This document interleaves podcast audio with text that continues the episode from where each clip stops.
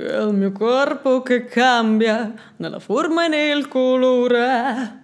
È in trasformazione. Chi l'avrebbe mai detto che Piero Pelù avrebbe dedicato uno dei suoi più celebri pezzi con il FIBA proprio al postparto? Pazzesco. D'altronde è sempre stato un artista molto sensibile. No, ma poi soprattutto la parte che fa È una strana sensazione. Un bagno di sudore. Grazie, Piero, grazie.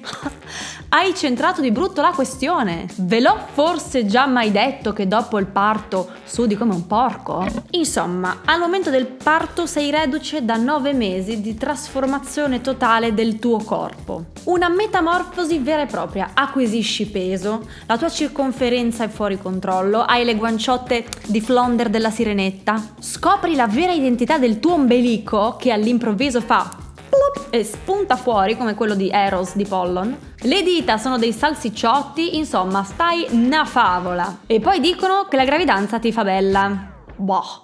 Ma non è finita perché dopo aver dato alla luce tuo figlio, la metamorfosi continua ma al contrario.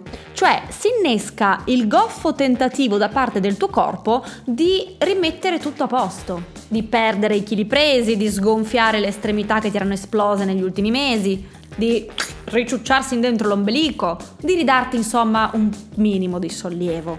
Ma il fisico che ti ricordi di aver avuto prima di esplodere, quel fisico young e tonico delle foto al mare prima di rimanere incinta, è ancora un ricordo piuttosto lontano. La verità è che dovrai convivere con la decadenza ancora per un po', almeno fino a quando non ritroverai il coraggio e la forza interiore di riprendere a fare qualche cosa per te e per il tuo corpo compatibilmente con la stanchezza, il bambino e tutta una serie di cose. E qui l'ironia del destino sarà proprio quando ti sarai rimessa in forma che scoprirai di essere incinta di nuovo.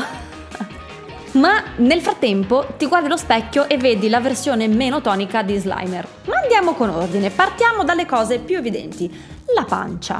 Prima di partorire ero arrivata, come tutte le donne, al punto di massima tensione della pelle e di massima circonferenza. E mi ero decisamente abituata a sentire l'inquilino che si muoveva a qualsiasi ora del giorno, della notte. Non so voi, ma io ero arrivata a quota 3-4 singhiozzi di teo al giorno, a volte anche durante la notte, e il singhiozzo di teo mi svegliava. Carino.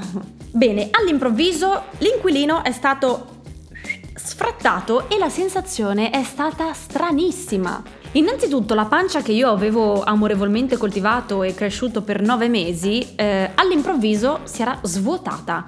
E io giuro di essermi sentita spaesata perché ci avevo fatto anche l'occhio, ero abituata a vedermi con quelle forme. Ma dopo una fase di uh, smarrimento iniziale ho iniziato a ricordarmi com'era la vita di prima. Dalle brume della mia memoria pian piano è emersa l'immagine del mio corpo di sempre, il corpo che ho avuto per tutta la vita e che mi ero dimenticata così in fretta di avere. E all'improvviso ho intravisto un barlume di speranza. Non era affatto male, anzi ero elettrizzatissima, ero pericolosamente vicina alla mia forma fisica di sempre. Se, se eh, non fosse stato eh, per quella specie di palloncino sgonfio che mi ritrovavo pff, al posto della pancia. Un sacchetto della spesa vuoto, una medusa spiaggiata, un soufflé mal riuscito. Tipo presente il polpo che sbattono sullo scoglio, quella cosa lì. Una cascata di pelle meravigliosa che così a naso eh, non sarei riuscita a debellare mai più nella mia esistenza. E io mi vedevo già in lista per una liposuzione alla clinica di Houston del dottor Nouzaradan. Primo slot disponibile 2037. Non scherzo, mi sono informata, eh. In ogni caso, donne, la luce in fondo al tunnel di pelle cadente c'è, si chiama esercizio fisico appena possibile. Nello specifico pare, pare si chiamino addominali, non lo so, addominali, può essere, me l'ha raccontato un'amica che li ha fatti una volta poi è morta, quindi non so. Ma andiamo avanti e passiamo alle buone notizie. Le tette. Se la panza cade, le tette si elevano, si evolvono, si trasformano nella loro versione Super Saiyan. Sono al top del loro splendore. Alto là le prugne secche, benvenuti palloni da basket. Vuoi palleggiare? Eh? Occhio non farti male. Tocca ferro.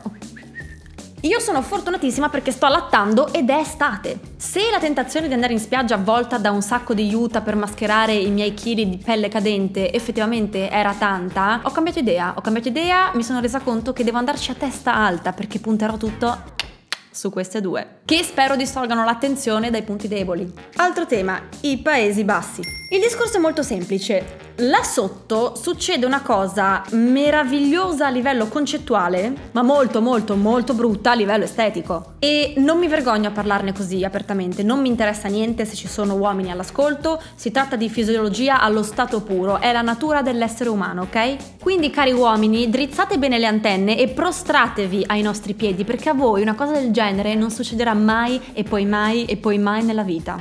E poi noi dovremmo intenerirci quando vi vediamo rantolare a letto con 37,2 di febbre. Comunque, dicevo, là sotto la situa si complica un pelino. Nel caso di parti naturali, perché nel caso di eh, cesareo la situa si complica assolutamente, però un po' più in alto. Allora, sappiamo benissimo cosa succede durante un parto. Ci prepariamo psicologicamente per nove lunghi mesi al dolore che il passaggio di nostro figlio potrebbe provocare al nostro corpo proprio in quel punto. Discorso che meriterebbe veramente un episodio dedicato, ma non lo farò. Quello che non sappiamo affatto né ci possiamo immaginare è quello che ne rimarrà dopo. Innanzitutto quando partorisci ti rendi conto di una nuova strabiliante verità. Una cosa a cui tu non facevi assolutamente neanche più caso, ma una volta allontanati i ricordi del parto, ti si presenta davanti come una mirabile visione. Un'oasi nel deserto, un unicorno alato. Ti rendi conto che te la vedi di nuovo. Oh, ma eccola, ma certo, è lì, è lei, è sempre stata lì, non se n'era andata, piccina. Credetemi, la prima doccia in ospedale è stata veramente, veramente molto interessante per questo. Ma c'è un tasto dolente. Lei è lì, proprio dove te la ricordavi, ma è diversa. Anzi, un disastro. L'immagine è molto simile a quel che resta delle campagne dell'Oklahoma dopo il passaggio dell'uragano. O ancora meglio a Frankenstein. I primi giorni post parto devi convivere con la gradevolissima sensazione dei punti di sutura che tirano come dei dannati. E come se non fosse abbastanza la stanchezza e la devastazione generale, non puoi neanche sederti da nessuna parte perché ti fa male. Ed è così che improvvisamente la ciambella per il collo che usavi nei viaggi in aereo diventa il tuo migliore amico e le dai una nuova vita. Impensabile sedersi da qualche parte senza posizionare la ciambella tra il tuo sedere e la superficie d'appoggio. Quindi non buttateli via sti cuscini, mi ringrazierete un giorno, fidatevi. Col tempo i punti eh, di sutura si dissolvono e tu recuperi pian piano la tua capacità di sederti. Yeah!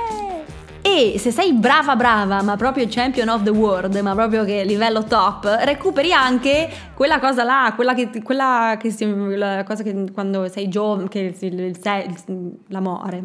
Però, però per ogni donna ci sono tempi diversi, eh. Io personalmente la prendo con moltissima calma. Comunque conto di riaprire i cantieri ASAP prestissimo, prestissimo assolutamente perché eh, vorrei un attimo riuscire anche ad approfittare di... Bene, io e le ragazze vi salutiamo e vi diamo l'appuntamento all'episodio di settimana prossima dove parleremo eh, di non so veramente che cosa, poi ve lo faccio sapere. Ciao! L'asciugona è una produzione Dopcast.